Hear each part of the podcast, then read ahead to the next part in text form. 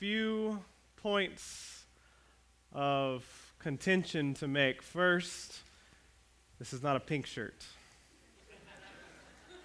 it is salmon. As many of you have remarked, it is not pink. I just want to correct that before we go. And my wife picked it out. It's salmon. That was our compromise. Salmon. Okay? That's the first thing. The second, the second, uh, I did want to mention both Teresa and Michaela have expressed their desire to covenant with our church, having followed the Lord Jesus Christ by faith alone and obeyed him in following in baptism. They so have expressed to covenant with us as a church body to fulfill the one another's of Scripture. So, all who are willing to accept our members, Miss Teresa and Brother Michaela, as covenant members of Kahului Baptist Church, let it be known by an aye. Any opposed? All right, we don't have to have a flogging.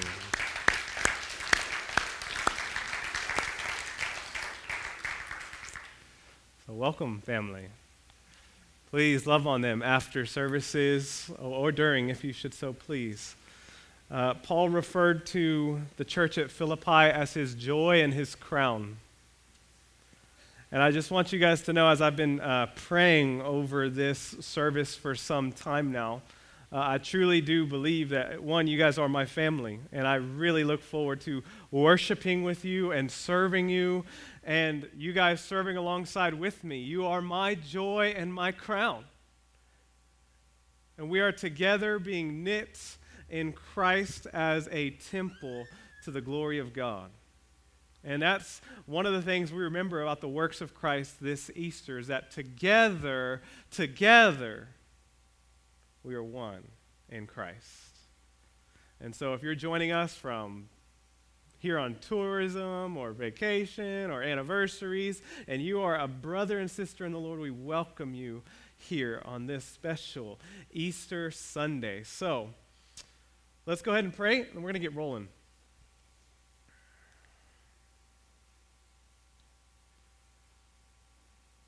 Father,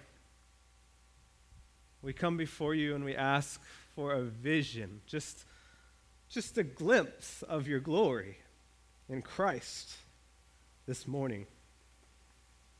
Lord, you change lives and you satisfy us not with the goods of the world, but with your very self you offered up on the cross.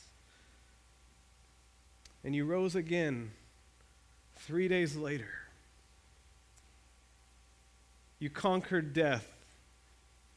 You killed. You severed the root of sin.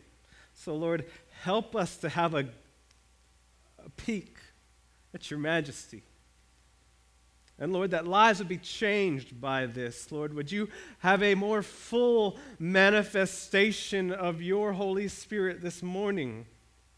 There are some here, Father, that have, have not spoken to you in the name of Jesus ever in their entire lives. There are some who have wandered away from the faith in here and you've brought them here and you are seeking them in love, Father.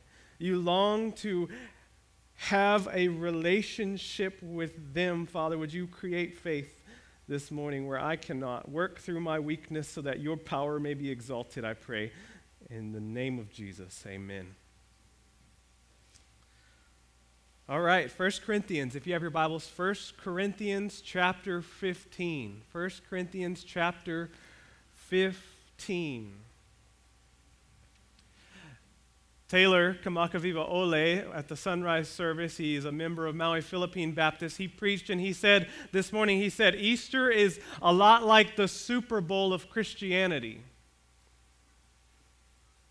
It is the apex, as we remember the resurrection. It is not only the apex of history, but it will be the apex of eternity. For eternity, we will praise the Lamb who was slain.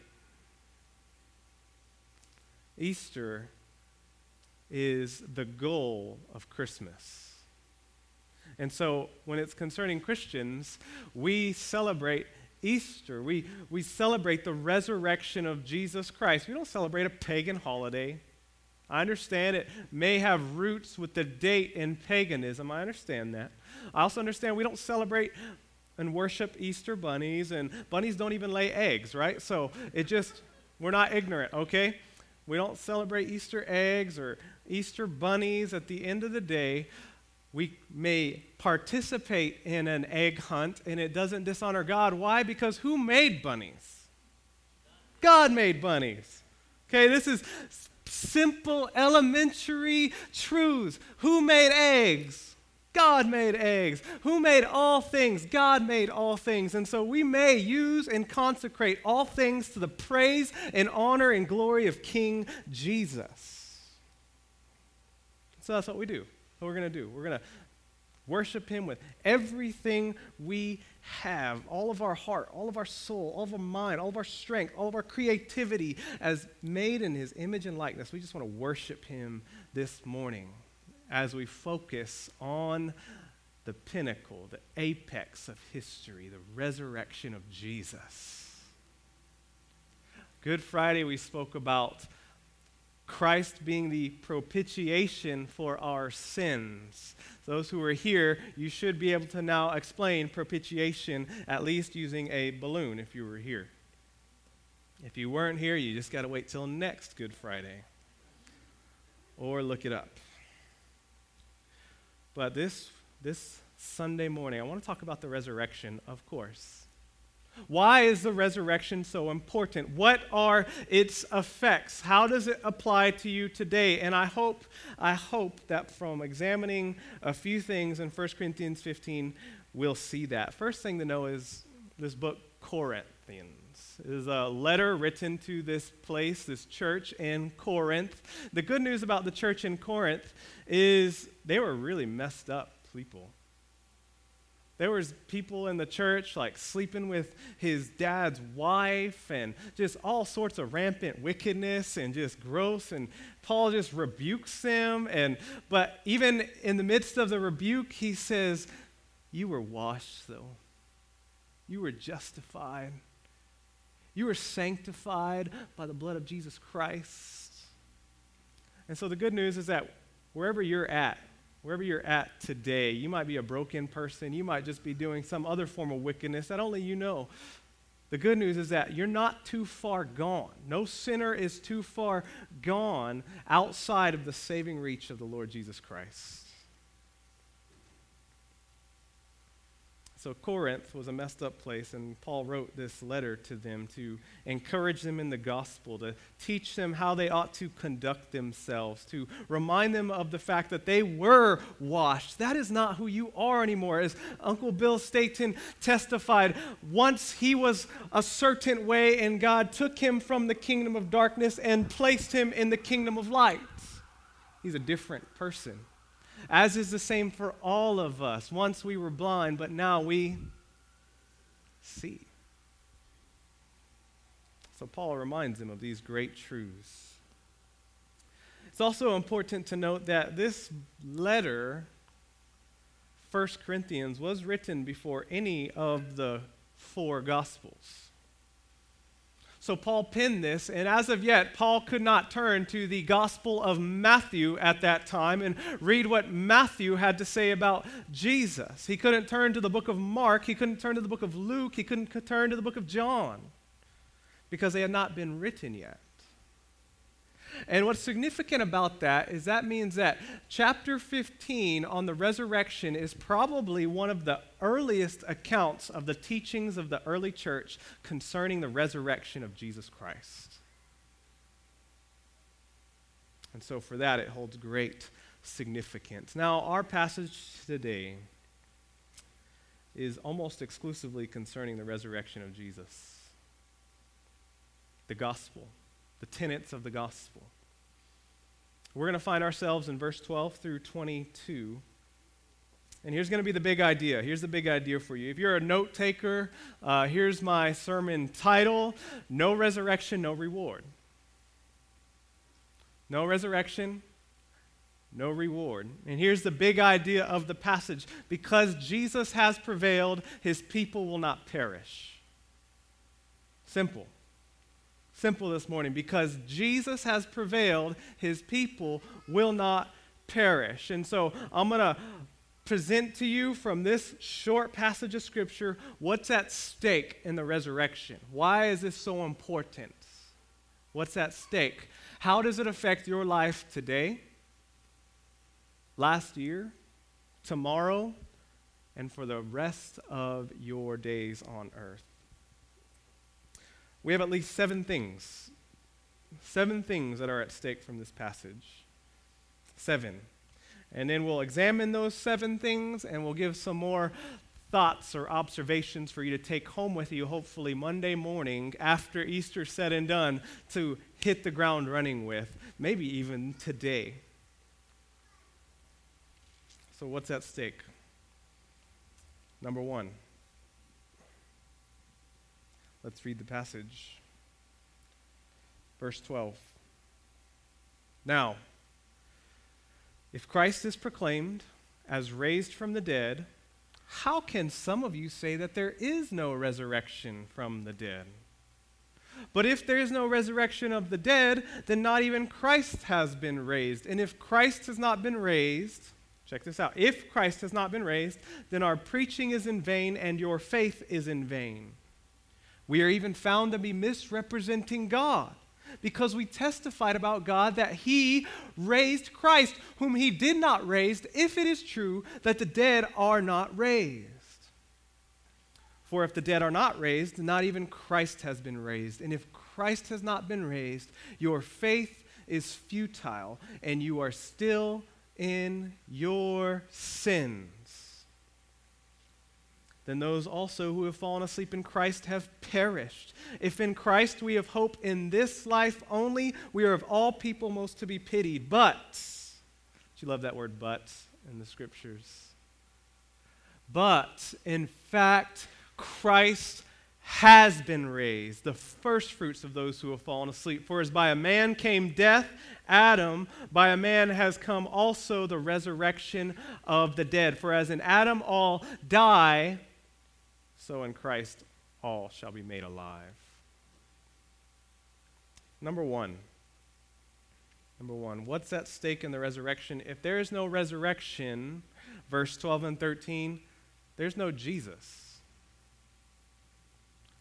Why do we remember this resurrection thing? If there's no resurrection, there's no Jesus. Brothers and sisters, check this out. Do you find it hard to believe that a man died, flatline, three days in a tomb after he had been beaten beyond recognition? His back was likely just we get into the goriness of it, just leather, just strands of skin and flesh and blood and arteries and veins and intestines and organs. Likely all of it could be seen, rib cage ripped out, beard plucked out.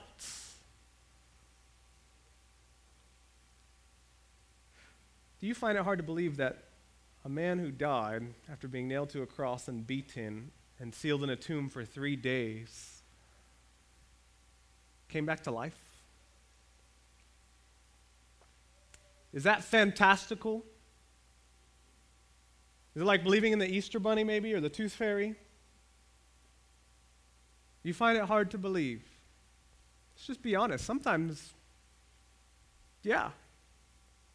And we might be tempted to think, well, maybe if I was alive in that day, it would be easier for me to believe.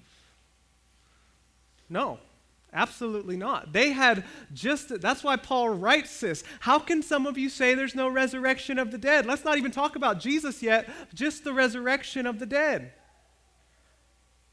The first century hearers of this message of Jesus found it no easier to believe that a man rose from the dead, Jew or Gentile, than we do today. That's why even if it did happen, it was a stumbling block to the Jews.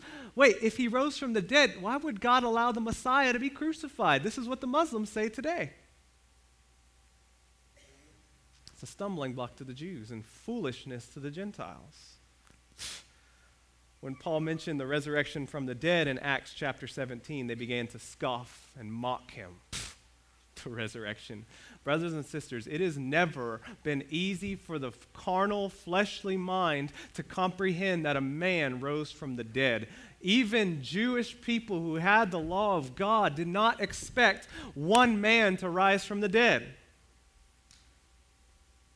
And so you see the response of Mary and Martha Yes, Lord, I know he will rise again at the last day. They expected a resurrection of everybody at the last day, some of them.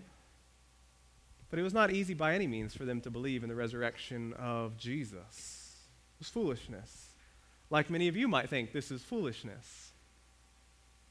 It's never been easy. In fact, it's been impossible apart from the Holy Spirit and the working of God in your heart to believe. Not only was it difficult to believe, it came at great cost to believe it. You would lose everything.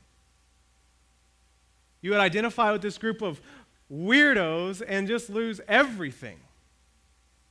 You'd be beaten, persecuted, tortured. You name it. It happened to them. So it's never been easy to believe. But if there's no resurrection, that's exactly Paul's argument. If there's no resurrection, then there's no Jesus. Jesus is dead. And then he starts to, with a series of if then statements, he starts to extrapolate implications of the fact that if the dead are not raised, then Christ has not been raised. Number two, verse 14. If, in fact, the dead are not raised and Christ is not raised, then our preaching is in vain pointless. This whole exercise, this is a waste of time. It's vanity if Jesus has not been raised from the dead. It's a waste of effort, a waste of energy. My words are empty, devoid of power and of meaning, at best only pulling on the heartstrings of your emotions, but incapable of affecting true change if the dead are not raised. What does it look like to preach in vain? What does it look like? What does it look like to do anything in vain? Let me give you an example. My wife would probably tell you to do something in vain would be trying to keep the house clean with a two year old toddler, a two month old baby, and a 28 year old husband. Right? Vanity, vanity. All is vanity. Her efforts may feel useless, for as soon as our son walks in and sees something order, organized and orderly, what's he going to do? Go destroy something else now. vanity. All of your efforts are useless. Or, more parallel, preaching or sending a message in vain. We've all done this probably, speaking English to a person who doesn't understand English. And so, what do you do? You raise your voice louder as if that will help. Where's the bathroom? Where, where's the bath?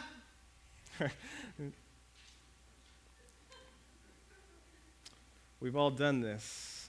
Doesn't matter how loud you speak or how many words you say, it doesn't matter. Your efforts are vain because it's a waste of time. They don't understand what you're saying. And so, what Paul's saying here is if there's no resurrection, it's like trying to speak to people in the wrong language. It's empty and useless because the language of the New Testament is distinctly resurrection language. All of the apostles' teachings and actions in the book of Acts are pointing to one central event. They saw Jesus alive. And it changed them. It changed them. If there's no resurrection, then our preaching, my preaching, your preaching, your testimonies are in vain. Number three, there's no resurrection, then your faith is also in vain. It's powerless, empty, fruitless. Paul uses a different word here. In other words, you're trusting in something that is not able to deliver. This would be as if you decide, I'm going to go skydiving, and instead of wearing a parachute, I'm going to take an umbrella like Mary Poppins. Your faith is in vain. That umbrella will fail you. Brothers and sisters, if there is no resurrection, then your faith is powerless, just like that umbrella to save you. Number four, if there is no resurrection, then we are found to be misrepresenting God.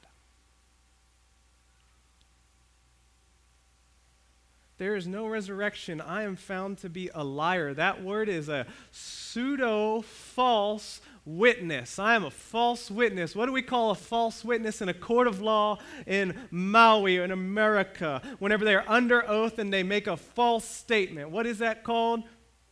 Perjury.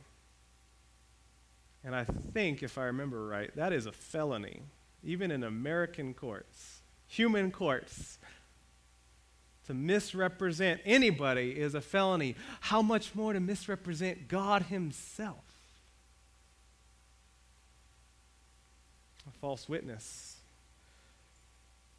You would have to ask yourself a question why would a bunch of men who couldn't even stand with Jesus when he was being arrested, who ran away from him, who scattered, who denied uh, even a, a young girl's questioning, about their associations with him, Peter? Why would they lie about seeing Jesus alive when it costs them countless beatings and torture, persecution and death, of violent deaths for most of them? Why would they lie? What did they have to gain? They had nothing to gain. Everything, worldly speaking, to lose. We're found to be false witnesses if there's no resurrection. Number five, if there's no resurrection, there's no forgiveness of sins. Not only are you a liar and wasting your time and effort and energy, you are not forgiven of your sins if there's no resurrection. How does that work? How is the resurrection tied to our forgiveness of sins? Why is that the case? Jesus died, he shed his blood. If he didn't rise from the dead, why would I still not be forgiven? He still sacrificed himself. Why wouldn't it count? Romans 4:25 says this, Jesus, who was delivered up for our trespasses and raised for our justification.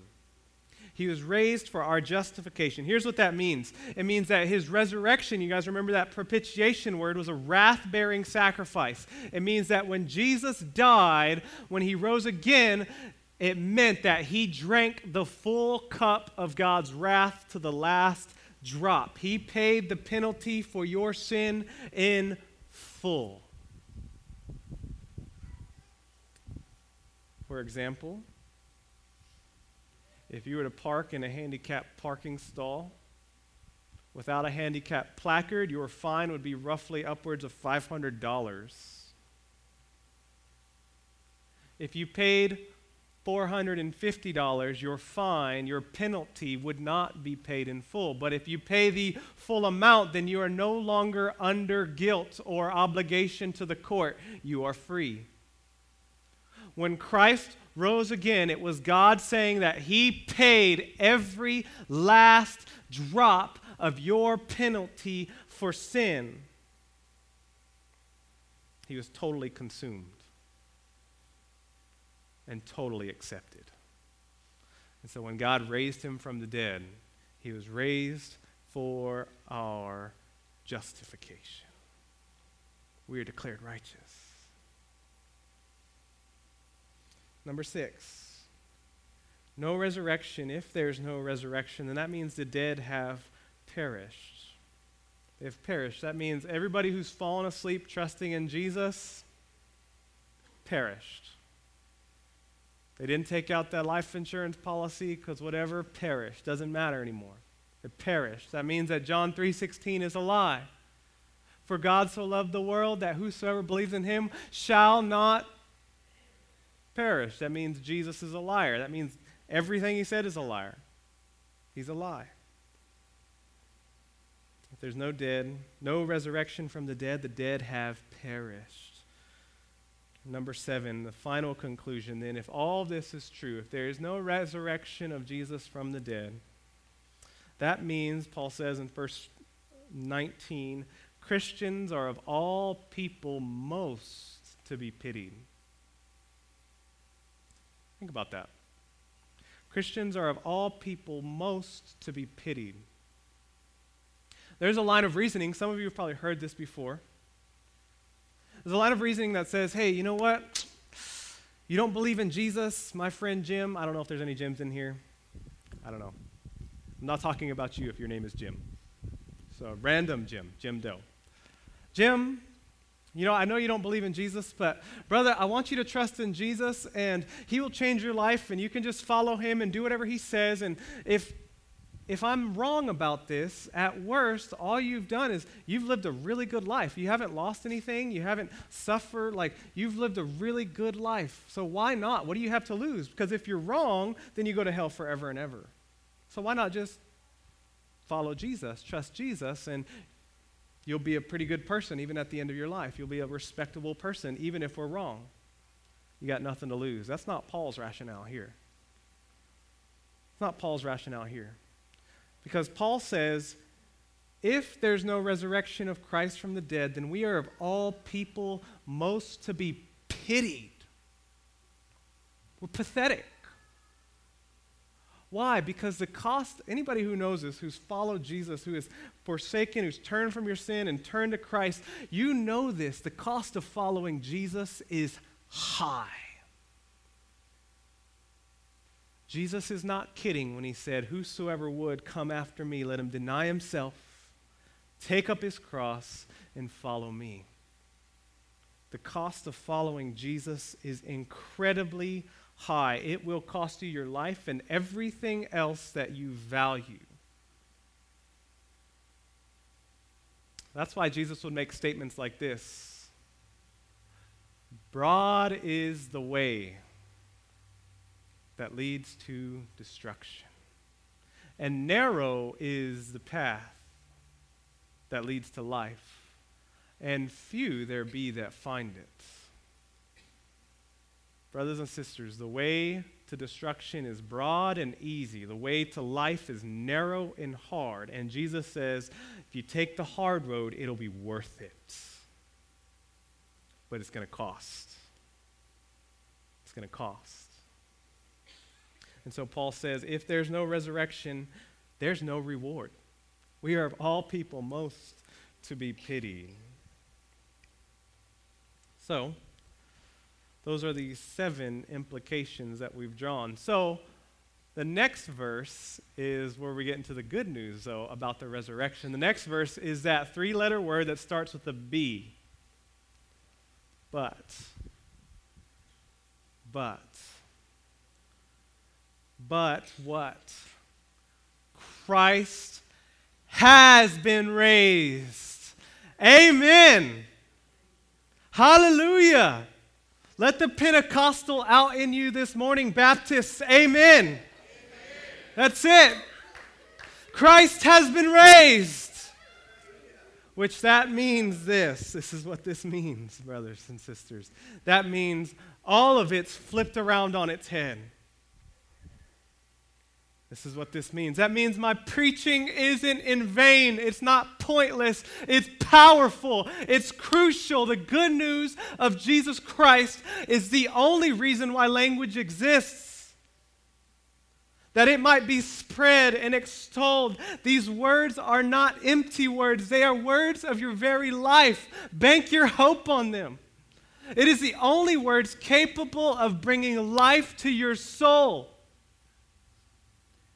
You feel dry inside. You feel like everything you've tried just doesn't satisfy. It's because it never will. It never will.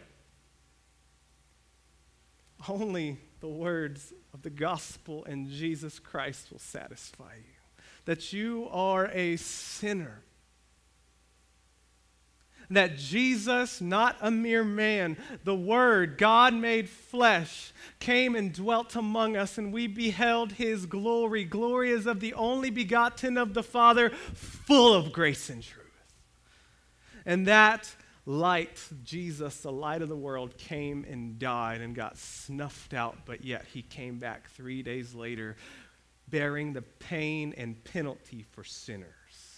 So that everybody, everybody, without respect of race or ethnicity or social class or social status or orientation, all people everywhere are called to what? Repent. Repent. Turn from your futile way of life and trust in Jesus. That's the only, only word that will give you life. Christian and non Christian. Christian, the day you turn away from those words of very life, your soul will shrivel up and die. And I wholeheartedly believe in eternal security. I wholeheartedly believe in the perseverance of the saints. But, brothers, don't ignore the warning in 1 Corinthians 15 1 through 3. Read it later. If you remain steadfast in the gospel which you have heard. Don't turn away. It's the only word that can give you life. Christ has been risen. Your faith, my faith, is not in vain. It's not in vain. You can trust Jesus. Your hope is built on nothing less than Jesus' blood and righteousness. Your trust is built on the rock of Christ, not the shifting sands of the world. And, brothers and sisters, it will bear fruit one day. It'll bear fruit now. But one day, Paul will go on in the rest of the chapter and say, A trumpet is going to sound. And in a moment, in the twinkling of an eye, you'll be changed. Your faith is not in vain. It is not jumping out of a plane with an umbrella. You have a massive parachute that will never fail.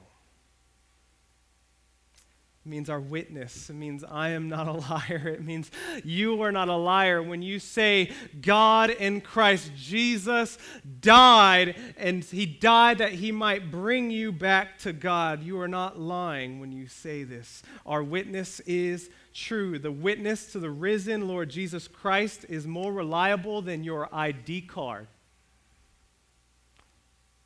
It's more reliable than your ID card is to prove who you are. It's more reliable than your birth certificate as proof of your identity. The identity and witness of the risen Jesus is the most absolute truth in the universe. It is the most absolute truth in the universe that enables us to know absolute truth absolutely. But Christ has been raised which means you are not in your sins.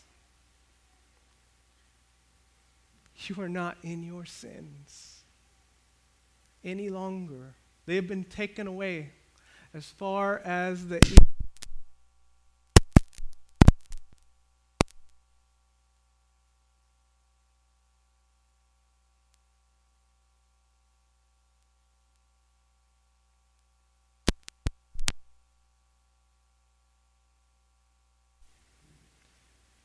As far as the east is from the west, so far have your sins been removed from you, never to be seen again.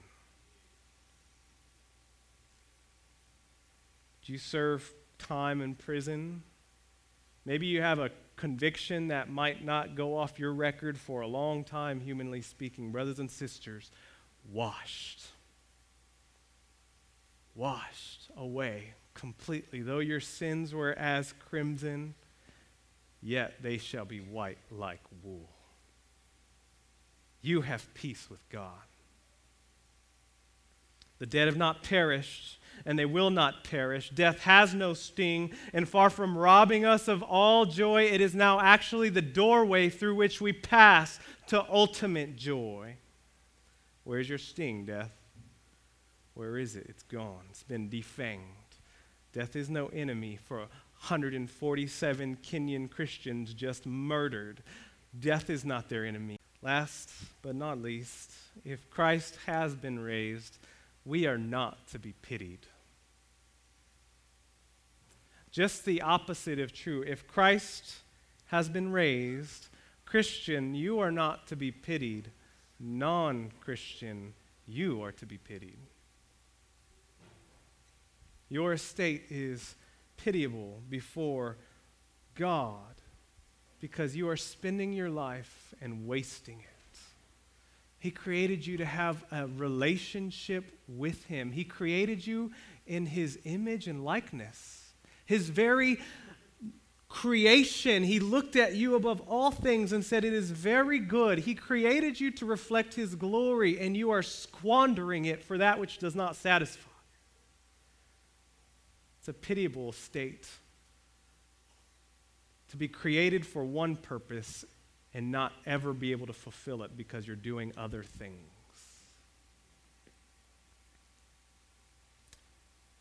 We're the least pitiable people on the planet, and it doesn't matter what cars we drive or what's in our bank account or what kind of houses we have, because in Christ we have everything. And our reward is infinitely satisfying. The cost of following Jesus is high, but the reward is incomparable. Joy, life, presence of God forevermore. So, what are a few things to observe in closing? Practically speaking, how, how do these things affect? You're like, yeah, I've been kind of in the concrete and not concrete, abstract. I, I hear what you're saying, but what, what does that look like for me today? Here's a few things for you. The resurrection means we will all rise from the dead and give an account to God. Practically speaking, you will rise and you will give an account for God, to God, for your life. He is the judge of all the earth, the scripture says. Brothers and sisters, look at your own life. Some of you, actually, all of us, wouldn't even stand not guilty in the court, human courts. Taguma got me, right? How many of you can say that? You're not even guiltless in human courts much less in a divine court where God, who sees all things and knows all things perfectly, is absolutely holy, is judging. You will give an account. I think you know this inherently. There's something inside of you. God created you with this truth inside of you. You can deny it, you can reject it, you can shut your eyes to it, but you know at the end of the day, when you do something wrong, you feel bad about it. You might not even know why. You have this reflex in you that when you see evil, you move back from it. That is God's creation in you. He, he made you in His image and likeness, and you are re- reacting with His image. Even though it's tainted and marred, you know that one day you will stand and give a reckoning.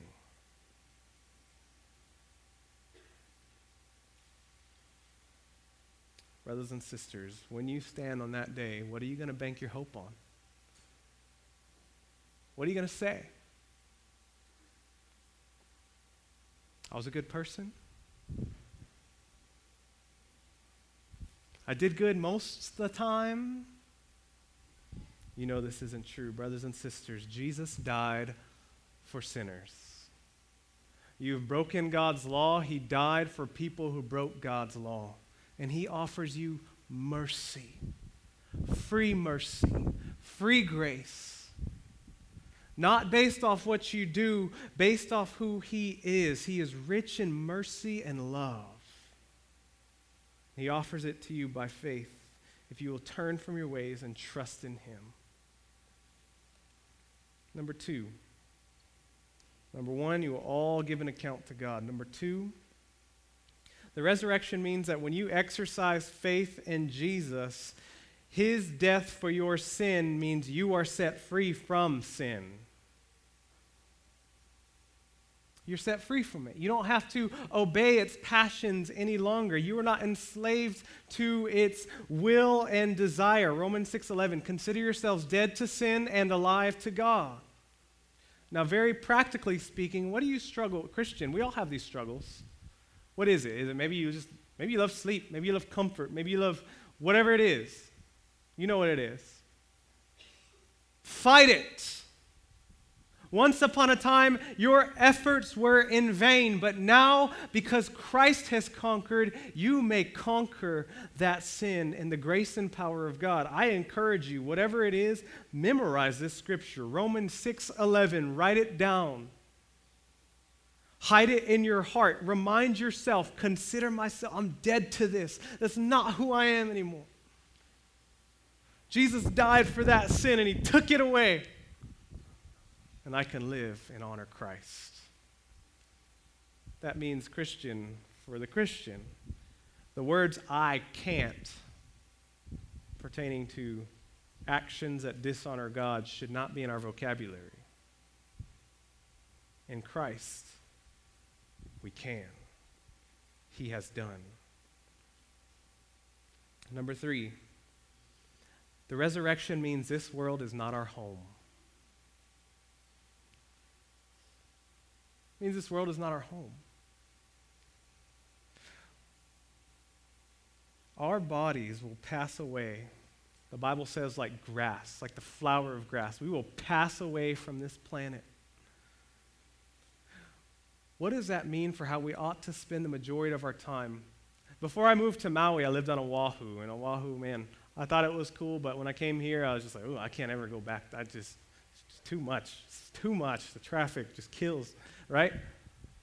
But before I moved to Maui from Oahu, and I found out I got the job over here to move to work for the Maui Police Department, my mind began to do a switch. As soon as I found out I was moving here, I started all of my efforts and energies increasingly became, as I came closer to my departure date, became focused less on my life on Oahu and more on my life on Maui. So I'm looking for apartments and calling people and saving up for a down payment for this little junk apartment over in uh, across from the YMCA with roaches everywhere and stuff like that. But I was saving up all of my efforts, packing up boxes and all my free time is just doing stuff to get ready for my home that I am going to. And as the day drew closer, all of my energies became wrapped around that. As I was leaving my current home and going elsewhere, brothers and sisters, we seek a city whose builder and maker is God. This world is not our home. We are pilgrims. And in like manner, Jesus says, This is the last hour. This is the last lap, the final quarter. How much more, if the, res- if the resurrection of the dead is true, ought we to spend all of our time in preparation for our eternal home? Doesn't this give perspective to our possessions? Doesn't this give perspective to our professions, to our jobs, to how we view everything in life?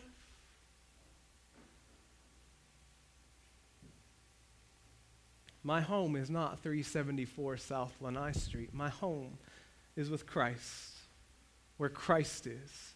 And to the degree that it is not my home, it is not my place of residence to say, ultimately, I'm going to protect this as if it is mine forever. It is to be used for the glory of Christ, and as is every single one of your homes. Your cars, your possessions, these things hold no value.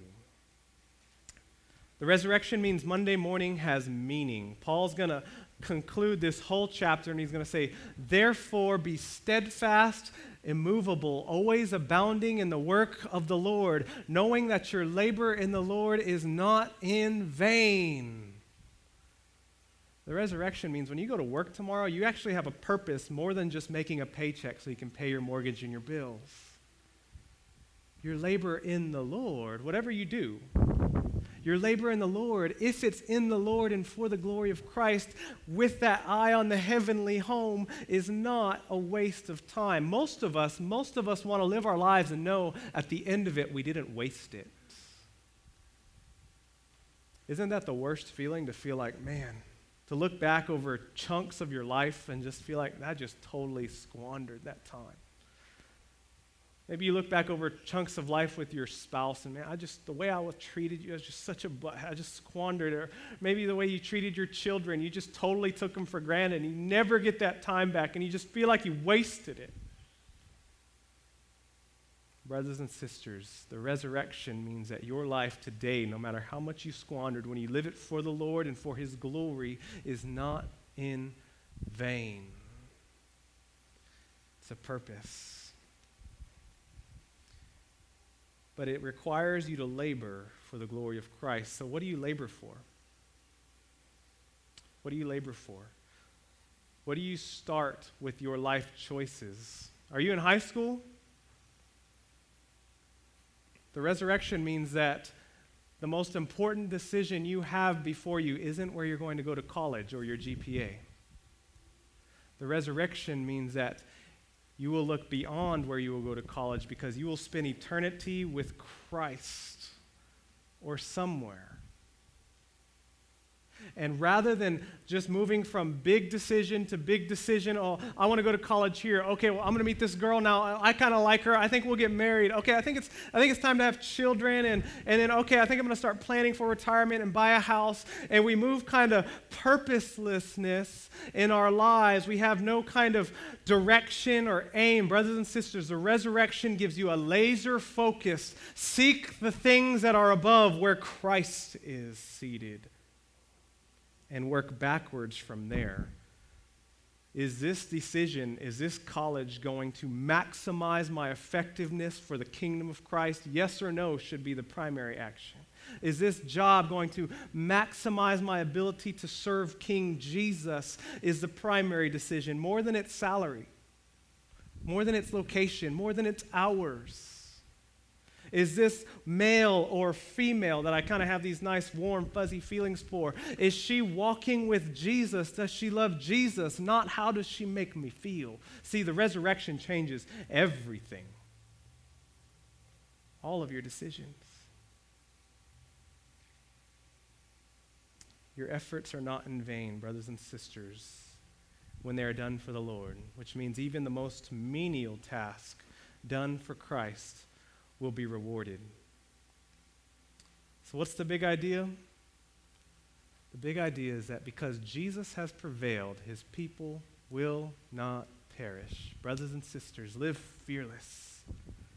Live laser focused this Easter. Remember all that Christ has done for you at the cross, and he now lives for your justification and life. Let's pray. Dear Heavenly Father, I thank you. I thank you that the dead are raised and that you are alive and that we are not in our sins and that all of our efforts are not a waste, but in fact, all of them point to a greater joy in Christ. Life forevermore, joy, peace, hope, love, your presence. Lord, I pray if there are any here who don't know you, Father, may they turn from their ways, knowing that they will give an account to you one day. May they turn from their ways and trust Jesus to be their all satisfying source in this life. Would you do this now for your name and your glory, I pray? Amen. Now is going to be a